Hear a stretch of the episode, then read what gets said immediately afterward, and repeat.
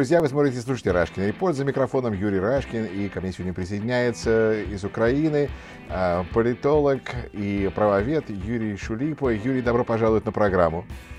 Добрый вечер, Юрий. Спасибо за приглашение. Конечно. И я рад, потому что вначале вы меня пригласили по поучаствовать в таком интересном мероприятии, в котором я был рад принять участие. Спасибо вам за организацию. Круглый стол.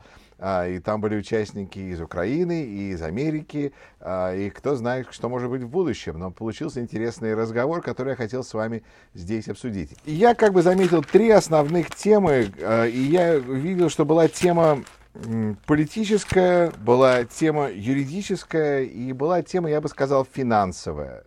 И я хотел бы их все три затронуть, потому что мне казалось, именно финансовая тема меня как-то была... Я был больше всего не, ожи, не ожидал ее, честно я вам скажу, потому что я не представлял, до какой степени люди в Украине хотели бы возмещения убытков за все страдания, которые они перенесли, хотя на самом деле это достаточно резонно. А, но давайте начнем с политической. А, почему вы считаете важно э, людям было сесть за один стол, даже по, используя технологические прорывы, и обсуждать эту ситуацию в принципе? Ну, смотрите, э, ситуация наболела, причем край, очень критически. Фактически мы можем э, говорить примерно, ну, это так наверное, уже больше 12 лет, вот начиная с э, момента российской агрессии в Грузии, оккупации. Можно, конечно, даже уйти туда раньше, когда россияне оккупировали Чеченскую республику Ачкерию, но э, тенденции показывают, что, к величайшему сожалению, Соединенные Штаты Америки за э, последние годы, они просто ушли из постсоветского пространства. Фактически, мы будем говорить это открыто, США э, утратили контроль за постсоветским пространством, Соединенные Штаты Америки отказались от э, важнейших э, стратегических договоров с Украиной. Ну, все их перечислять не буду, но самый важный договор это то, что уже сегодня прозвучало на совместном э, телемарафоне Будапештский меморандум. И кроме того, я хочу сказать, вот то, что не было сказано на этом телемосту, так как я не, я не стал, Юрий, действительно принципиально говорить, так как э, решил просто сэкономить время ради уважения к, нашим уважаемым, э, ну, во всяком случае, уважаемым мной спикерам, чтобы они больше высказались, чем высказался я, потому что у меня всегда есть возможность, я где-то вот на вашем канале, большое вам спасибо, где-то у других, я до аудитории донесу точку зрения. Это то, что Соединенные Штаты Америки отказались от исполнения своей а, базовой и принципиальной внешнеполитической доктрине Трумана по борьбе с авторитарными, коим является российский режим, и тоталитарными коммунистическими режимами. Это очень важно. И э, в данной ситуации, ну, понимаете, так геополитика устроена, что это как вот в любой природе вещей не бывает вакуума. И, естественно, Россия, поняв э, слабость Америки, вот это, как вот э, многие уважаемые коллеги, которые присутствовали, они э, такой термин, я считаю, абсолютно обоснованный, как беспринципность Запада, стала восполнять э, вот это постсоветское пространство, э, нагнетать свою значит, агентуру, значит, агентов своего влияния, разрушать наш, имеется в виду вот украинский политический суверенитет. Потом был разрушен уже вторая стадия вот этой гибридной четвертой мировой войны, которую Путин ведет с 20 февраля 2014 года против Украины, США и, ну, условно говоря, коллективного Запада, а, то а, значит, э, следующая уже, уже фаза после вот разрушения политического суверенитета – это а, разрушение территориального суверенитета. Это вот временная оккупация Автономной Республики Крым и э, Донбасса. И люди действительно, вот многие из них, они стали э, и юристами, можно так сказать, и э, патриотами, и волонтерами, и добровольцами и так далее вот они сейчас, вот те люди, кстати, которыми вот вы сегодня имели честь говорить, они действительно находятся на передовой борьбы и с российской агрессией, и с российской агентурой, и, в общем-то, борясь как бы вот с врагом внешним, они априори еще и борются с врагом внутренним. Это вот, кстати, вот вы только три упомянули фактор, но я бы еще четвертый бы добавил, это организационный фактор. Вот, это то, что является такой же вот э, не меньшей проблемой, чем все остальное. И что касается финансов, ну, э, смотрите, Украина, к величайшему сожалению, из-за того, что, вот как я называю, вот посмотреть как бы с геополитической точки зрения, то до 20 февраля 2014 года, то есть до победы Киевского Майдана, фактически это была российская экономическая и политическая колония в результате того, что Соединенные Штаты Америки не э, занимались, как бы, не, ну, ну, не, не помогали в той мере, в которой это необходимо для построения украинской государственности, демократических институтов, демонтажа олигархии и всего прочего того, что нарушает западные ценности, тот, который коллективный Запад, соответственно, и декларирует. Вот. И э, поэтому Украина не смогла стать э, финансово независимой какой-то э, ну, страной. И даже не то, что она не смогла даже стать э, субъектом политики. И сейчас, благодаря вот этим капитуляционным минским договорникам, формулам Штайнмайера, нормандским форматам, Украина, к величайшему сожалению, является объектом внешней политики, но не субъектом. Потому что в Украине нет своей внешней политики, которая основана на нормах международного права, защите своих национальных интересов. И э, поскольку Украина государство ну, бедное, Украина не в состоянии э, обеспечить людям, вот, которые выехали с временно оккупированных территорий, ну, в, как вот это по международному праву и вот в украинском законодательстве, э, временно перемещенным лицам оттуда, не в, не в состоянии в полной мере обеспечить ни жильем, ни работой и так далее. Поэтому люди фактически стали настолько здесь субъектами самостоятельными, что в своей субъектности они подменяют государственную политику. И это очень важно. Это очень и, интересно, э, да.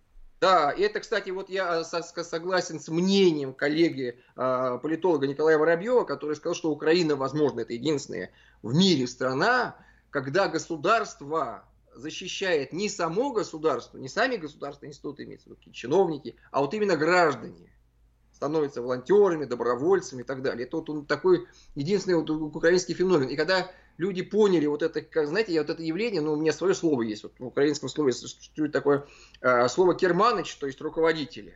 По-украински керманыч руководитель, а я их называю просадоныч, с юмором, так что они просаживают наше, так сказать, и время, и государство, и так далее. То есть они вот во многом даже, ну, политика Зеленского, к сожалению, она ушла в, по вот по большинству параметров, которые я оцениваю именно качество э, government, то есть государственного управления, ушла фактически в минус к окончанию этого года. И люди таким образом просто э, подменяют свое государство. Вот и все. И как раз таки и цель была э, для того, чтобы мы э, наладили общественный контакт, именно общественный диалог. Вот вы политик Соединенных Штатов Америки, и сегодня вы говорили тоже с политиком Юрием Анатольевичем Кармазиным, это политик украинский, с другими какими-то, вот, скажем так, диалог горизонтальный. То есть, причем, и я хочу сказать, что Украина это на самом деле Украина на самом деле, вот, чтобы многие понимали, нет, она ни в коем случае, а, ну, конечно, понятно, она имеет право, как э, там, жертва российской агрессии, просить у своего гаранта территориальной целостности, политического суверенитета по Будапештскому меморандуму Соединенных Штатов Америки исполнение гарантий. Это понятно, это требование одно. Вот. Но и другое требование, опять-таки, в рамках э, вот этих всех соблюдений международных документов, потому что э, США не может соблюдать свои гарантии, в том числе и реализовывать там, э, придерживаться доктрины Трубана по борьбе с путинским авторитарным режимом, который давит здесь, разрушает украинскую государственность, вне, то есть, то есть в отрыве от экономической самостоятельности и экономического суверенитета. Я уже, так сказать, третий суверенитет выделяю. Территориальный, политический, еще третий суверенитет экономический. То есть невозможно эти все события э, и рассматривать в, в отрыве. Вот. И, поэтому, и поэтому как раз-таки и цель сегодняшнего, э, в общем-то, телемоста была налаживание отношений Соединенных Штатов Америки для того, чтобы Украина продвигала свои интересы в Соединенных Штатах Америки, а Соединенные Штаты Америки взаимно продвигали свои интересы в Украине для того, чтобы у нас такая была международная, межгосударственная политическая гармония, как это я называю. Хорошо сказано. А, Юрий, тогда если начать это как бы посмотреть с моей точки зрения, потому что я попал на это заседание, я, в общем-то, об Украине знаю печально мало. А, но, с другой стороны, я э, э, рад всегда больше узнать. И что я увидел и то, что вы сейчас описываете, это очень интересно, потому что я в основном слежу, простите, за Россией, и там своих проблем о, большой список. Так вот, то, что я вижу в Украине, это, во-первых, создание вот такого политического существа, человек, который а, действительно взял а, организацию государства на себя Потому что государству доверять просто нельзя, оно ничего не делает, поэтому мы сами создадим государство. Но при этом это все равно советский подход, с моей точки зрения, потому что вместо того, чтобы заботиться как бы о себе, ну, как бы западный такой, мы там сам за себя, а, а русский подход, мы хотим, чтобы государство о нас заботилось, украинцы смотрят так, мое государство развалилось, а ну быстро соберись и занимайся мной. А, это такой, как, такой, такой интересный вариант э, какого русского человека, который прошел вперед и видит, что вот этот способ уже не работает, но все равно хочет, чтобы государство было сильным, чтобы государство помогало, чтобы государство заботилось. И мне кажется, что это фундаментально такая неустойчивая ситуация, потому что это как мы хотим, чтобы вот тот человек, который за нас сражается, мы его на бой построим, мы его соберем, мы его экипируем. А, вот. а такой интересный, может быть, восточноевропейский вариант а, государственности. Но политическое, юридическое и финансовое. Я хотел э, все-таки ответить, потому что вы, мой уважаемый гость, как многие люди на сегодняшнем э, заседании могут говорить долго и так разумно. Я просто думаю, думаю, хочется ответить, собираешь пункты, ну вот попробую. Так вот, политическая я очень был рад, потому что люди действительно собрались, это волонтерская организация, насколько я это вижу, это просто люди самоорганизовываются. Это то, чего в России абсолютно не хватает, это очень важно. А, в России государство, власть выбивает из людей а, само, самообразование. В Америке Понимаете, в Америке без волонтеров нельзя существовать. Это считается нормальным. Я, я служил в массе разных комитетов городских, просто потому что, ну вот в этом комитете должен быть какой-то член горсовета, а потом должны быть какие-то волонтер, волонтеры от города. На самом деле, с точки зрения города, это замечательный способ получить дешевую рабочую силу, потому что всяких там профессоров, там всяких, ну у нас нет денег их нанимать. А вот они хотят парками заниматься. Ура, давайте сделаем комитет из волонтеров, и мы как бы присматриваем за ними с городской точки зрения, но они нам очень помогают. И вот такой вариант, мне кажется, это, по крайней мере, Юрий, приятно. я да. могу сразу же объяснить то явление, Пожалуйста. почему оно э, здесь возникло. Смотрите, Соединенным Штатам Америки, вашей государственности уже более 300 лет. У вас сформировались институты, ну, как, ну, чуть больше, чуть меньше, неважно. Неважно, да, продолжайте. Ну, даже 50 лет. Вот Израиль, например, сколько? 70 лет Израилю. Чуть-чуть, 70 с хвостиком. Но там сформировались институты, да. там сформировалась система. А у нас э, в украинского государства фактически, понимаете, вот есть, э, знаете, Хорошо, вот, и вот, государство. Вы, вы да, правы, государство да, слабое, но я хочу все-таки сказать, мне кажется, очень важный пункт, который я хочу донести. Ага, простите за то, что я вас перебиваю, но нужно решать проблемы вне государства. Вы как бы начали это уже делать, вот наша вся встреча была сегодня вне государства, но при этом решение должно почему-то э, делаться государством. А мне кажется, что надо посмотреть на проблему. Вот проблема, которую сегодня вырисовывали несколько спикеров, это то, что э, э, люди страдают. Не, проблема, не, понимаете, потому что можно винить Россию, можно винить Америку, можно винить кого угодно. Но результат, не результат э, нужно решать проблему, а проблемы люди страдают. Люди перемещены из-за войны, из-за из всех этих э, проблем. Надо людям помочь. И вот тут, мне кажется, что мы на самом деле можем достаточно много, потому что я смотрю, что вот, например, сейчас в Соединенных Штатах мы собираем безумные деньги на на политику. И э, собрали в Южной Каролине почти 60 миллионов долларов и все равно проиграли. Это же безумные деньги. Представьте, сколько можно было потратить 60 миллионов долларов, собранных просто так людьми в Украине. Что же можно было бы сделать за эти деньги? Поэтому нужно думать о том, что есть украинская диаспора, о том, что есть очень важная история Украины, которой нужно поделиться и рассказать, почему всем нужно ее поддерживать. И мне кажется, что нужно именно организовать такой гражданский проект собирания денег за которую можно контролировать, чтобы это не шло через какого-то олигарха очередного. А, но люди могут начать вот это финансирование личное, улучшение жизни. Мы можем сделать сами очень много. И вот мне кажется, вот этот момент был как-то так проскочил сегодня с утра. Юрий, смотрите, это отличная идея, но я сейчас хочу чисто ответить за себя и объяснить, почему именно вот мое направление деятельности, оно неразрывно связано с государством. Потому что, смотрите, я в Украину приехал в конце 2014 года на постоянное место жительства. Я гражданин Украины.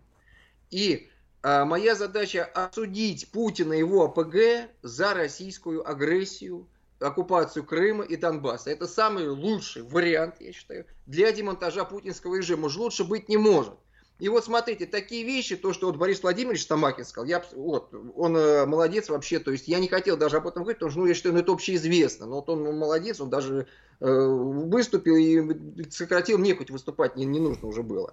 Это абсолютно правильно, это ратифицирует Римский статут Международного уголовного суда, для того, чтобы Украина влияла на международную уголовную политику. Потом я, вы можете со мной сделать передачу один и так далее. Я могу рассказать, как с помощью международных институтов, э, ну, уже можно было в течение четырех лет действительно добиться выдачи ордера на арест Путина. Реально, в течение четырех лет. Я потом все это могу э, юридически обосновать значит, принять внутренние законы о противодействии российской агрессии, о борьбе с коллаборационизмом, потому что э, российская агентура, российские Э, деньги, в том числе, которые с российского бизнеса заходят, есть различные схемы, э, агентурно-подрывная деятельность. Ну вот, смотрите, по... Э, Подождите, нашим... тут стоп. Да. Есть нарушения, вы их перечисляете, может, можете это долго делать. Россия много чего плохого сделала, за что их надо бы осудить. Но получение ордера на арест Путина не, не решит ничего, потому что кто его будет арестовывать? У нас такая же проблема здесь была 4 года с Трампом, потому что законы были нарушения, но кто их будет, э, кто будет прокурором? Никто. Хорошо, тогда, значит, видимо, нет закона. А, поэтому начинаешь думать, зачем вообще, какое имеет отношение закон к решению проблемы? Юрий, как раз таки закон есть, и э, он э, находится просто сейчас де-факто в иллюзорном состоянии. То есть на бумаге он существует, но в реале не исполняет. Потому и что вот кто-то задача, должен его исполнять и следить смотрите, за исполнением. Да, задача моего, моего направления заставить этот закон исполнять. Потому что если он не будет исполнен, если эти... Э, вот знаете как и как вы собираетесь его... За... Вот, окей, давайте на этом сконцентрируемся. Как вы можете заставить какой-либо закон типа Будапештского договора? Как вы можете заставить выполнение? Я расскажу сейчас конкретно на своем примере. Когда я э, сюда приехал, то открыл уголовное производство, это говоря на, э, скажем так, вот, э, ну, юридическим канцеляриям в Украине, открыл уголовное производство в отношении 630 а, должностных лиц Российской Федерации, это члены с этой федерации, преимущественно депутаты Госдумы, также Путин и ряд представителей его окружения за оккупацию Крыма и Донбасса, развязывание агрессивной войны против Украины. Первое. Второе. 1 а, сентября этого года мы провели а, митинг под Верховной Рады с требованием ратификации Римского статута и возобновления рассмотрения закона о в имплементации норм международного уголовного права в правовую систему Украины. Это то, что нужно для осуждения российских военных преступников. Это то, что не хватает э, украинским судьям и следователям в правовом плане. Поэтому очень но много это лиц, игра, но это игра в очень долгую. Я послушайте, я, я, я, вот, я, я уже заканчиваю. И 17 сентября в первом чтении этот э, законопроект был принят. То есть вот таким образом здесь власть действительно через улицу работает. Это уже другие уличные технологии. Я, кстати, хотел, думал, как бы, ну вот я планирую таким образом, кстати, этот э, телемост провести, что американские коллеги выступят, и э, потом, если они хотят нас покинуть, то мы бы уже сами обсудили как раз таки эти вопросы технологий, как нам давить на вот этих наших, так сказать, властных просадоночек, которые ну, не понимают вообще сами, для чего они сидят в Верховной Раде, каковы их э, конституционные обязанности, потому что депутаты же не просто прав, а это совокупность прав и обязанностей. Эти люди, которые находятся во власти, они обязаны э, защищать наши права граждан Украины, э, но, но следить, следить за, а, насколько мы видим, и по Трампу, и вообще с политиками, самый лучший способ за ними следить это через выборы. Понимаете, а, а судиться с ними все время, мне кажется, это просто неэффективно. Э, понимаете, здесь эффект заключается в том, что в судебных решениях мы укрепляем правовую систему, и мы где-то обрубаем а, негативные прецеденты, а, чтобы уже, так сказать, этот прецедент плохой не повторился в будущем. Это очень важно, понимаете, закрыть приговорами судов различные э, девиации. Это, это действительно действует. Можете, кстати, вот э, уточнить у ваших коллег. Но проблема, смотрите, в чем заключается? В том, что а, в природе вещей вакуума не бывает, и когда в 2014 году Украина стала вот после победы Евромайдана обретать свою постепенно политическую самостоятельность, то тот олигархат, собственно говоря, который был и в предыдущем политическом режиме, ну, и некоторые говорят про российский режим Януковича, я его называю российским режимом, потому что и предыдущие президенты, там, Янукович, его пример Азиров, это были агенты российского влияния, тут я могу это юридически доказать. А, и э, олигархат э, некомпетентный, без отсутствия традиции государственности, без понимания вообще, что такое внешняя политика, внутренняя и так далее. То есть те лица, которые действуют своим интересом, стали уже за деньги нанимать каких-то определенных марионеток, а, которые ничего не, не понимают. Мы тоже выступали. Я выступал и при Порошенко, э, был в его администрации, причем на закрытых абсолютно заседаниях, куда там даже без э, разрешения сотрудника государственной охраны нельзя фотографии делать. Я а, выступал там с докладами, говорил, как надо действовать, как э, можно правовым путем бороться с российской агентурой. Чисто вот в рамках права и государства. Ну, э, меня, меня слушали, говорили, что все правильно, хотя большинство, кстати, украинских экспертов, правоведов, имеется в виду, значит, докторов PhD и так далее, влиятельных здесь, они со мной во многом э, соглашались. Но проблема, еще раз повторяю, заключалась в том, что не было, вот как у предыдущего президента Порошенко, ну, я уже не говорю о современном президентском, президенте Зеленском, э, стратегического вообще видении ситуации. То есть э, они не изучали, не, э, не, не давали оценку ни потенциалу Российской Федерации, ее военно-стратегическому, ни ее намерениям, что Россия планирует делать и так далее. То есть все а, то, есть, то есть, смотрите, иными словами, год точно государства здесь даже после победы Евромайдана не существовало. Все было на волонтерах. Я тоже как волонтер занимался и свои какие-то средства в волонтерскую деятельность вкладывал. То есть волонтерское поток, волонтерское движение было здесь действительно мощным. Потом уже, когда государство появилось, то они что-то стали делать, но вот как э, вот хуже, чем э, эти рабочие в России, которые вот э, латают дырки, вместо того, чтобы асфальт полностью поменять. Да, они раз дырку там, так, так, так, так, так, так. То есть вот такая слабость, слабость, слабость. И что со стороны США? Вот хотелось бы, скажу вот честно, чтобы вы прислали сюда людей, которые компетентные, знают и Россию, и Украину достаточно хорошо, и э, вот, скажем так, вот настолько грамотные, чтобы они поняли ситуацию и могли вот как раз-таки свой интеллектуальный потенциал, а мы уже, так сказать, подключив свой организационный, действительно решить э, раз ну, не, не, не, не раз навсегда, я, конечно, утрирую, но начать решать те проблемы, которые не решаются десятилетиями. Да, но, опять же, именно, даже такие проблемы и даже такие решения может существов, могут существовать на государственном уровне, а могут на личном уровне. Может президент Байден послать группу там высоких профессионалов, советников, а могут люди, которые э, родились или выросли, или чьи родители из Украины по всему миру, которые могут приехать и поделиться своим опытом и так далее. Но почему этого не очень происходит сейчас? А в начале, после очередной революции, я уже не помню сколько, 5 или 6 лет назад это произошло, а сейчас э, какой статус этой ситуации?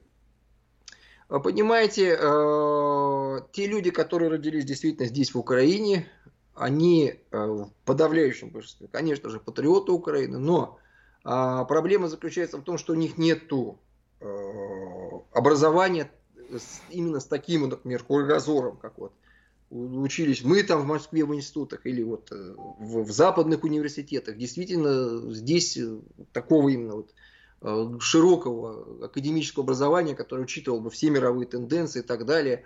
А вот. Это, это первое. Второе, а, нету опыта построение государственности. И третье, что важно, это чисто научно-терминологическое. Вот смотрите, здесь, я думаю, вообще по пальцам можно пересчитать людей, которые смогут отличить, например, проблему, что такое э, государственный терроризм от э, категории э, права международной безопасности. Понимаете? То есть, э, еще раз повторяю, что нет квалифицированных кадров. И вот как раз-таки их местечковость, она замыкается на том, что, ну, мы знаем, там многие говорят, мы так, мы эти проблемы решим, вот подождите. А многие говорят, ну, сейчас Путин там, э, условно говоря, аннексировал Крым, как они тут многие говорили, что ему Донбасс не нужен и так далее. Тогда, когда я предупреждал, что Путину вся Украина нужна, я кричал еще на эхо Москвы, начиная за полтора месяца до оккупации Крыма. И все эти события предсказал. Можете на эхо Москвы почитать мои посты от января-февраля 2014 э, года. Но слушали здесь единицы, а потом уже на второй, третий год стали слушаться сотни, потом уже на третий, четвертый, когда поняли, что Россия-то не отступает, агентура усиливается и так далее, уже тысячи стали слушать. То есть очень идет такой, я бы сказал, трудный исторический процесс. Вот, и вот именно, так сказать, обычный, обычный исторический процесс методом, методом пробы ошибок. И моя как раз-таки задача вот как-то объединить всех нас, имеется в виду здравых сил, чтобы мы этот процесс просто ускорили, сделали его менее болезненным, в том числе и для самих нас. Потому что и мы от этого, в том числе, например, ну, действительно страдаем профессионально. Когда, например, я вижу, что существует множество а, возможностей для того, чтобы помочь Украине в международном праве, и в национальном законодательстве Украины, но эти возможности не используются. Вот это, я считаю, ну, просто преступление. А, Юрий, у меня возник вопрос, слушая вас, а как вы считаете, сможет ли президент Байден работать с президентом Зеленским? Или я, я мало знаю о, о нем, кроме того, что у нас всплыло во время импичмента, а, поскольку я, кажется, не хочу себе портить отношения с людьми, поэтому я стараюсь не слишком глубоко уходить в украинскую политику. Но вы думаете, что президент Байден сможет эффективно работать с президентом Зеленским? А, знаете, я считаю, что да. Но а, президент Байден должен, на мой взгляд, э, с помощью своих дипломатов, послов, поставить четкие условия. То есть мы вам даем финансы, работает вот USAID и так далее, какие-то вот иные американские структуры в Украине, но вы отчитываетесь нам буквально до каждого доллара, куда вы потратили. Вы показываете нам... Э, но это же, кажется, невозможно. Ваши продукты, и причем, э, ну, имеется в виду то, что вы сделали. Нет, ну хорошо, будем думать, что это возможно. Да, Хорошо, да, то есть нужна причем, подотчетность. Причем, да, и причем, да, причем вот, подотчетность, я считаю, это вот самое главное, вот здесь вот подотчетности, как говорится, зарыта собака. И показать, причем не только, что вы там формально на бумаге сделали, но и покажите именно конкретное улучшение. Если это по медицине идет, то сколько людей выздоровело, а, если какие-то научные исследования, где они были конкретно опробированы, Э, каков практический результат там, тех или иных научных исследований. Вот что важно.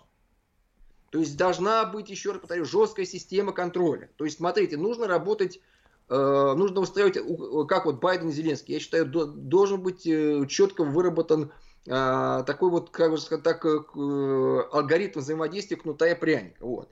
Но и со своей стороны, конечно же, Соединенные Штаты Америки, скажем так, усиливая контроль здесь, Э, ставя сюда профессиональных сотрудников, а вот, они должны все-таки и выполнять свои гарантии, том числе касаемо и Будапештского меморандума, и предоставления нам особого статуса военного союзника США вне НАТО в рамках вот этого Будапештского меморандума, для того, чтобы мы усилили э, совместное значит, э, военно-техническое сотрудничество, там, в том числе даже Соединенные Штаты Америки могут в рамках этого статуса размещать на территории Украины свои военные базы там, с ядерным оружием и так далее, чтобы действительно у нас уже было достаточно серьезное партнерство. Но, ну, скажем так, политика должна быть простая, я считаю. Доверяй, но проверяй. Интересно, потому что Герман Обухов, один из гостей сегодняшнего круглого стола, а, высказал такое предположение, что Россия, э, что Запад не хочет, чтобы Россия распалась на части, потому что тогда окажется масса разных царьков, у которых свое ядерное, свой ядерный арсенал, и это будет неконтролируемо, непредсказуемо, непонятно, что происходит. И Герман сам сказал, что он считает, что, у этих, что у них можно просто скупить а, выкупить все это а, ядерное оружие. Ну, простите, я думал как раз вот Будапештский меморандум, когда вывели из Украины, и Украина отказалась от ядерного оружия в обмен на э, гарантии. Если бы вы были э, вот, э, в какой-то позиции, когда вам нужно было подписывать договор с, Росси... Э, с Западом с, о том, что вы отказываетесь от своего ядерного оружия, и вы вот, я не знаю, любая из этих регионов, которые могут стать могли бы стать, вы думаете, кто бы решился подписывать такие договоры? Или и, и потому что создал, создан прецедент Будапештского договора, нарушенного меморандума, а, что это повредит э, другим договорам в принципе в будущем? А, Юрий, вы абсолютно правильно поставили вопрос, и я его хочу лишь продолжить, что тогда, когда Соединенные Штаты Америки де-факто отказались от исполнения своих обязанностей по Будапештскому меморандуму, после аннексии Крыма Путин фактически дал старт новой гонке вооружений. Мы видим, как все договора ДСМ, Д, э, СНВ-3 просто полетели в помойное ведро. Они до этого уже, они сначала стали иллюзорны, а теперь просто Соединенные Штаты Америки из них выходят, потому что они, Россия осуществляет скрытую тайную гонку вооружений, а Соединенные Штаты Америки тоже для защиты своей национальной безопасности и своих союзников по НАТО вынужденно вступают в гонку вооружений США.